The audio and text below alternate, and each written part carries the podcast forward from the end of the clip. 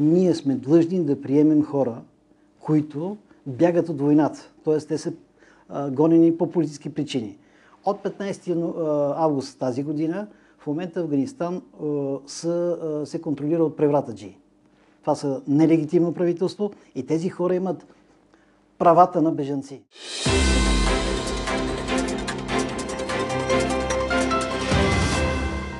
4000 евро. Твърди се, че толкова струва прехвърлянето на един човек от Афганистан до Европа с каналджия. Вие сте директор в новините, политическия подкаст на Дирбеге. Аз съм Стефан Кунчев, а мой събеседник днес е професор Владимир Чуков, арабист. Здравейте, господин Чуков. Здравейте, благодаря ви за поканата. Радвам се, че се отзовахте. Имате ли представа какъв е средният месечен доход на един човек, който в момента живее в Афганистан? И ще ви обясня защо ви питам, за да си обясним какво коства събирането на 4000 евро – за плащането на каналджия? Значи, трудно ми е да ви кажа точно колко е средният доход, но искам да ви кажа други цифри бих ви дал. Годишният приход на Афганистан е 14 милиарда долара, от който 89% са външни заеми. Съединените Американски щати, Европейския съюз, Германия, Световната банка, Международния валутен фонд. Или това всичко е, представлява нещо, което те не са заработили. Нещо, което не са заработили. Сега, трябва да кажем, че е, цените наистина в момента скочиха ужасно. Килограм, да речем, захар 40 долара. Всичко вече е в долари. Всичко вече е в долари. А, така че да кажете колко е заплатата е много трудно, тъй като едно да сте военен, там където се изсипват а, хиляди долари. А съвсем друго е да сте дребен чиновник, а съвсем трето е да сте, да речем, фермер. Ето един Просто още един пример, който стана беше много интересен. Последните няколко години, 2018 особено, имаше огромни засушавания. Тотален срив на приходите на много голяма част от афганистанското общество. За да ги спечелят на своята страна, афганистанците им даваха до 5 до 10 долара на ден повече, отколкото те изкарваха обикновено. Това са десетки долари. Десетки. Тоест, виждате, те няма как да съберат тези долари, с които, да речем, те трябва да преминат в Европа. И аз мога да ви кажа всъщност каква е технологията. Да, интересно да изясним каква е технологията, защото от това, което аз имам представа, цялата, цялото семейство се събира и събира пари, за да може да изпрати един свой така. Е. член и обикновено това е най-младият мъж. Защо? И защо, и защо децата и жените остават при талибаните, а младите мъже биват изпратени в Европа? Нали се усещате за значи, по два, две причини. Значи, първата причина, знаете какво означава индийска нишка. То не е случайно индийците намериха в Великобритания. Това е човека, който ще отиде, ще си намери работа, ще изкара пари и ще ги прати тия пари да вземе своето семейство. Докато вие, ако пратите жената, децата е риторичен въпрос, че няма как да го направят. Това е едно. Но и втория момент е, че ако останат в Афганистан, директно отидат в армията. Ама директно ги рекрутират а, талибаните и те практически затапват цялото семейство да седи в Афганистан. Ето затова идват младите мъже. А, вече това е един много ясен опит. Говоря ясен опит, защото афганистанците, според мен, наблюдавайки тази материя с години, са може би най-мобилният народ започвайки от времето на съветската инвазия, минавайки през годините на сигурност. Значи, след като бяха свалени нали, на Джибола, имаше един период на несигурност между самите фракции, които се бориха за власт в Кабул. Докато дойдоха талибаните 1996 година, до 2001 година, те сложиха една желязна ръка. И нека да кажем следното. Тези хора си проправиха каналите към Европа и много, много, много отдавна. Аз съм писал статии по този въпрос, като преминаването през а, а, Иран е някакво стотин, стотин, а, да речем 400-500 долара. Това е горе-долу тарифата. Това е първата граница, е която се преминава, да. В Турция вече, нататък, т.е. насам, това са хиляди. И аз искам да ви кажа следното. Аз съм писал статиите в 90-те години на миналия век. Как се събират тия пари? Ще ви кажа как. Значи, е, афганистанците са някъде в момента около 300 хиляди в Турция. На времето, 99-та година, забележете, бяха 900 хиляди. Как се събират? Истанбул. Сигурно сте бил в Истанбул. Огромния, големи Истанбул, 15 милионния. голямата част от европейската част беше построена от тези хора. Те работиха на строежите на Истанбул.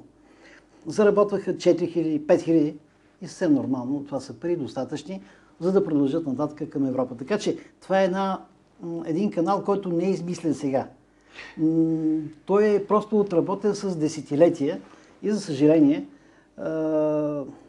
Афганистан ще продължава да излъчва подобен тип така вълни, като, като. Ето тук ние в момента се намираме в една много неприятна ситуация. И тя е? Ние като международна общност, като Европейски съюз, като нали, България, сме страна по а, Конвенцията за бежанците. Ние сме длъжни да приемем хора, които бягат от войната. Т.е. те са а, гонени по политически причини. От 15 август тази година в момента Афганистан а, са, се контролира от превратаджи. Това са нелегитимно правителство и тези хора имат правата на бежанци. Тоест, до 15 август... Момент, нека да уточним нещо. Все пак, това, което се случва сега в момента в Афганистан, нали, това е част от договореното, което беше миналата година между Доналд Тръмп като президент тогава се още на Съединените щати и ръководителите на талибаните.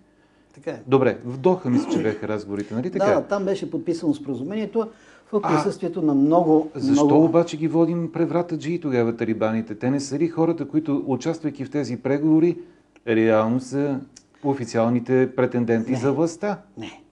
Значи, едно е да говориш, да контактуваш. Съвсем друго е признанието.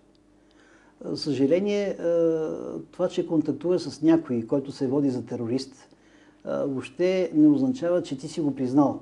Ето това е. В Съединените Американски щати талибаните се водят със статут на терористично движение. Русия... И дадено с тях разговаря е, държавният секретар на Съединените щати миналата година. Преговорите той ги водеше. Съгласен съм. Така е. Обаче, обаче, това не пречи нищо те да се водят със статут на терористи. Тоест, това, което говорихме с терористи, не се преговаря, просто е правило, което не, не въжи. действа, не, не въжи. Да. Сега, с Алкайда, с а, Ислямска държава не става, но с талибаните е друго. Талибаните и къде е разликата? Сега, а, нека да кажем, че историята е много, бих казал, задколисна. Много некоректна, много неприятна. Некоректна от коя гледна точка? А, от гледна точка, ако щете, на тези хора, афганистанците, които в момента бягат. Тези, които 20 години живяха при един режим, който е много близък до нашия. Жените работиха каквото си искат. Медиите, свободни медии, политически партии, права на мълцинствата. Въобще създаде се една интелигенция, както беше по съветско време. Една интелигенция, която живееше в, би казал, един уют, един комфорт. В един момент обаче, вече ви казах ви какви са разходите. Разходите това са 14 милиарда годишно, които трябваше да бъдат осигурени на хора, които не може да ги изкарат. Ето излезаха, предполагам, вие сте се запознали с разходите за 20 години. 220, значи 2243 милиарда долара. Това са над 2 трилиона долара, платени от данокопаците на Съединените Американски щати. И в един момент какво се получи? Сега, ако трябва да бъдем коректни, след спазването на талибаните 2001 година, буквално те бяха спазани, Имаше им период, в който те бяха готови да признаят правителството на Хамид Карзай. А защо не се случи това нещо тогава? А, ето много, така, много добре се а, за въпрос. 2010 година този, който беше готов да признае Хамид Карзай, това беше Абдулгани Барадар. Е, този, в момента, този, който същия, в момента оглавява талибаните и вероятно ще бъде президент. Той е номер 2. Не да забравяйте. Значи излезе структурата на тяхната държава.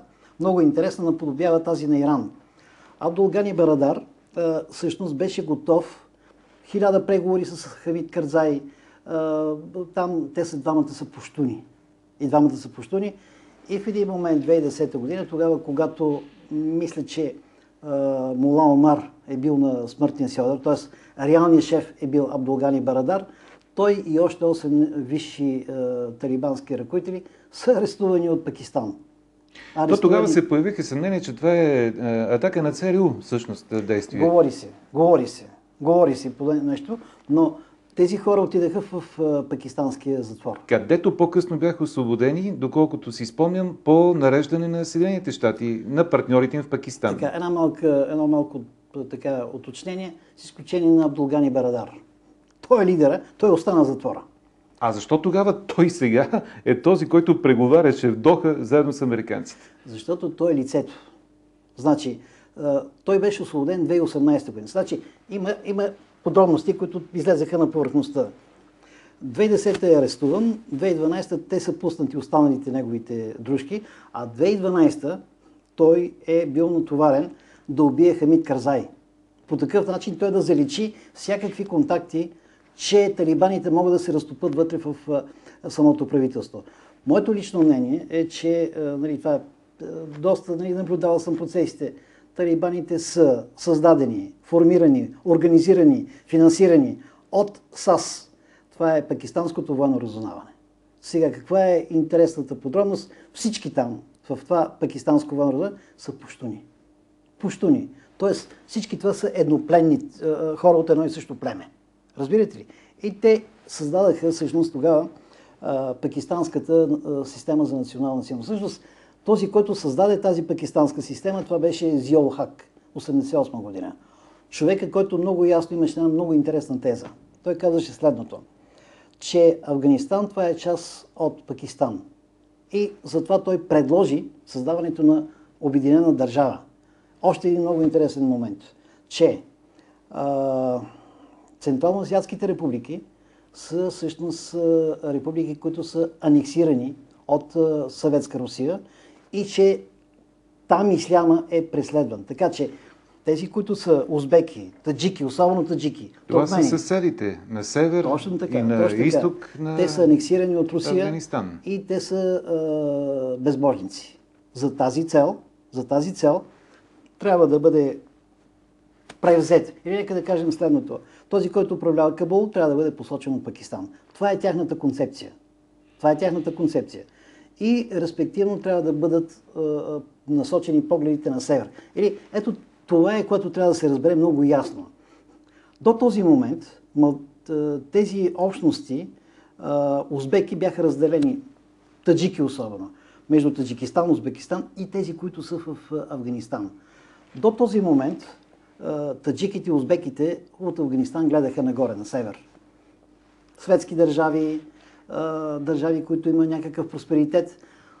Сега концепцията с появата на талибаните, това е концепцията на пакистанците, трябва да стане обратното. Трябва да стане обратното. Тези... Центъра на тежестта се премести на юг, там където е Пакистан. Така Точно така. Значи малцинствата, които са в Афганистан, особено таджиките. Значи таджиките имат една много дълга история в битки срещу пуштуните. Значи, за да разберете много от нещата вътре в самия Афганистан, как се случват, не е само външния фактор, там е племените взаимоотношения. Добре, това ли обославя, например, наличието на съпротива в момента в северен Афганистан на централната власт на талибаните в Кабул? Вижте, паншир, таджики. Таджики, ето, Ахмед Масуд, сина на нали, този лъва на Северния съюз, баща му Ахмед Шах Масуд. Това са таджики, дори баща му, нека да припомня. Първо беше част от правителството на Бурханедин Рабани. Пуштун, само че той е таджик, той беше военен министр. Баща му беше военен министр. След това се скараха. Защо се скараха? Защото имаше едно споразумение 1992 година. определено период управлява таджик, след това управлява Пуштун и трябва да има ротация. След което трябваше да направят парламентарни избори. Само, че това не се случи. И те се сбиха помежду си. И сега само да довърша. Ахмед Масуд всъщност е лидер на силната традиционната таджикска съпротива. Това са таджики. А защо? Ето тук веднага предполагам ще ми питате, защо рухна армията си? Да, всъщност на какво отгоре една, твърди се, 300 хилядна армия, която е модерно до зъби въоръжена и обучена от силите на Съединените щати и НАТО, буквално сломи, се сломи пред, пред 70 хиляди човека, въоръжени с калашници и качени на пикапи. Вижте. А... Че дори без един изстрел, армия, която има авиация, армия, която има артилерия, бронирани машини. Ето, понеже цитирахте афганистанския посланник, Той имаше и друго каза нещо в, своите интервю. Освен онези 10 милиона, които очаква да тръгнат от Да. да. Афганистан към Европа. Защо, вика, трябва да се бият а, братя срещу братя? Защо? Пуштуни срещу пуштуни. Има такава, такова неписано правило в Афганистан. Пуштуни помежду си не се бият.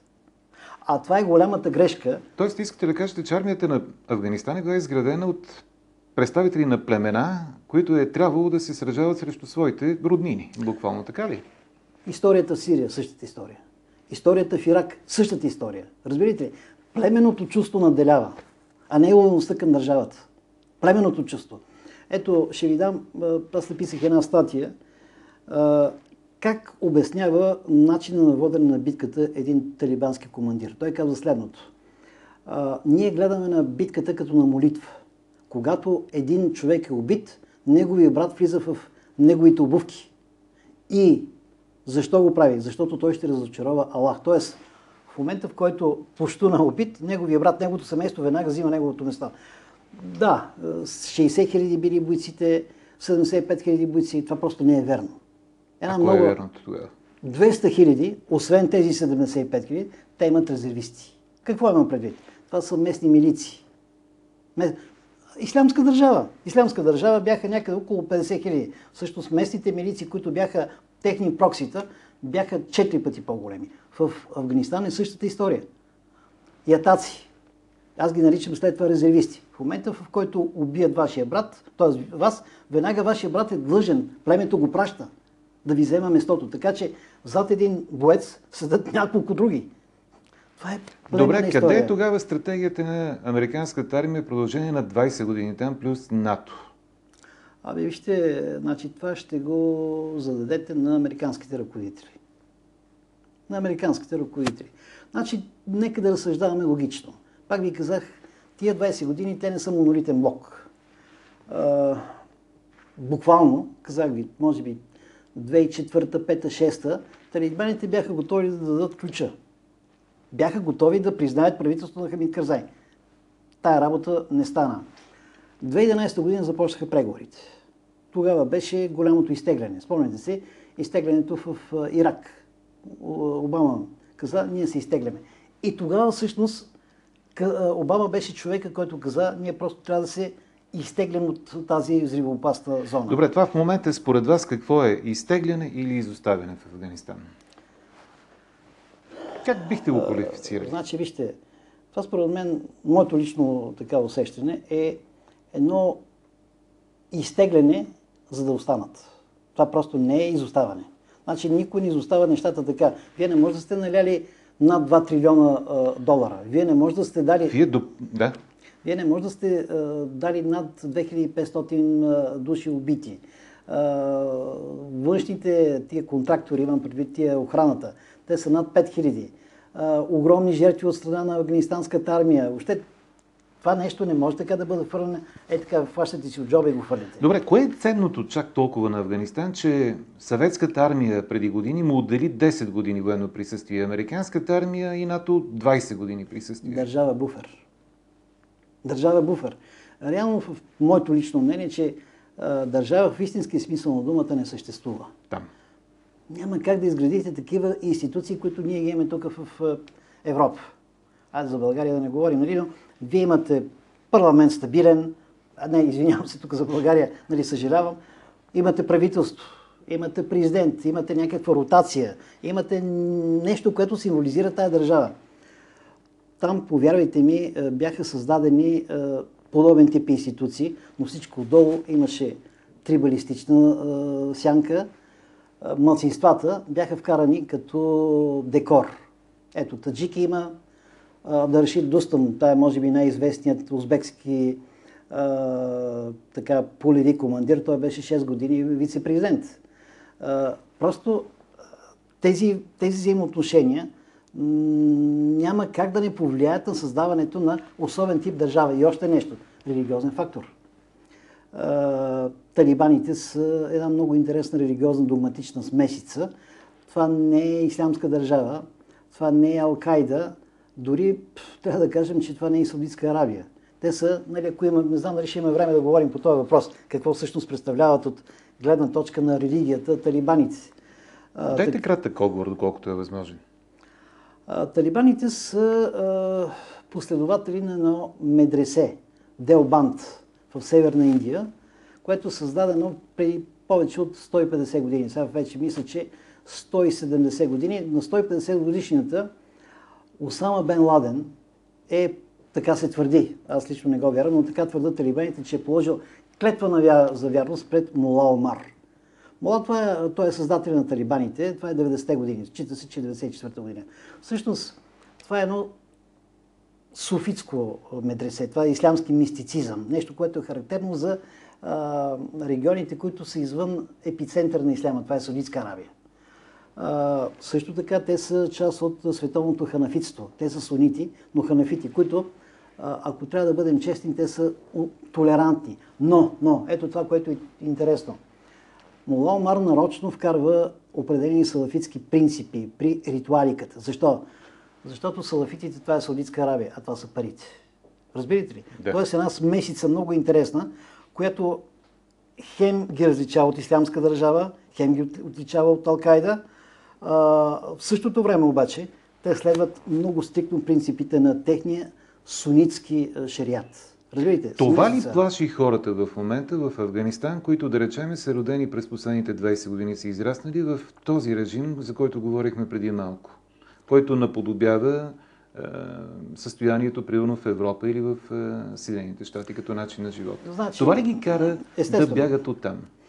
Вижте, Афганистан според мен живеят няколко общности. Няколко общности. Поколението на 20 годишните няма как да, не, да, да, да се съгласи да живее от тук на сетне по начин, по който живеят талибаните. Дава ви един пример. 2001 година, когато американците влезаха в Афганистан, талибаните бяха на такова технологично положение, че когато САЩ им казаха предайте Осама Бен Ладен, тогава те, забележете как контактуваха с него, изпратиха конник. Конник изпратиха, разбирате ли? Конник да го търси. Тогава, когато те влезаха, имаше един компютър. Целият Кабул. Между другото, вчера имаше едно невероятно клипче по арабските телевизии, умрях да се смея, а, знаете, много техника пропадна в ръцете на талибаните да, и вчера да. един хеликоптер Black Hawk, един талибанин се опитва да го кара. Обаче, той брокия, досещате се колко е грамотен, освен да го мръдне по пистата, така и не можа да го дигне. Разбирате ли? Тоест, вие, тези 20 годишни, които са сигурно по, по-кадърни от нас с вас в телефоните, компютри, те имат няколко GSM оператора, интернет в цялата страна. И в момента идват някакви хора и им казват, ето в вчера... Са разбирани от преди 20 и повече години. Не, те са първопреднали вече талибаните. Искам да ви кажа, че те правят невероятни клипчета от тук на сетне. Между другото, тия, които плашат хората.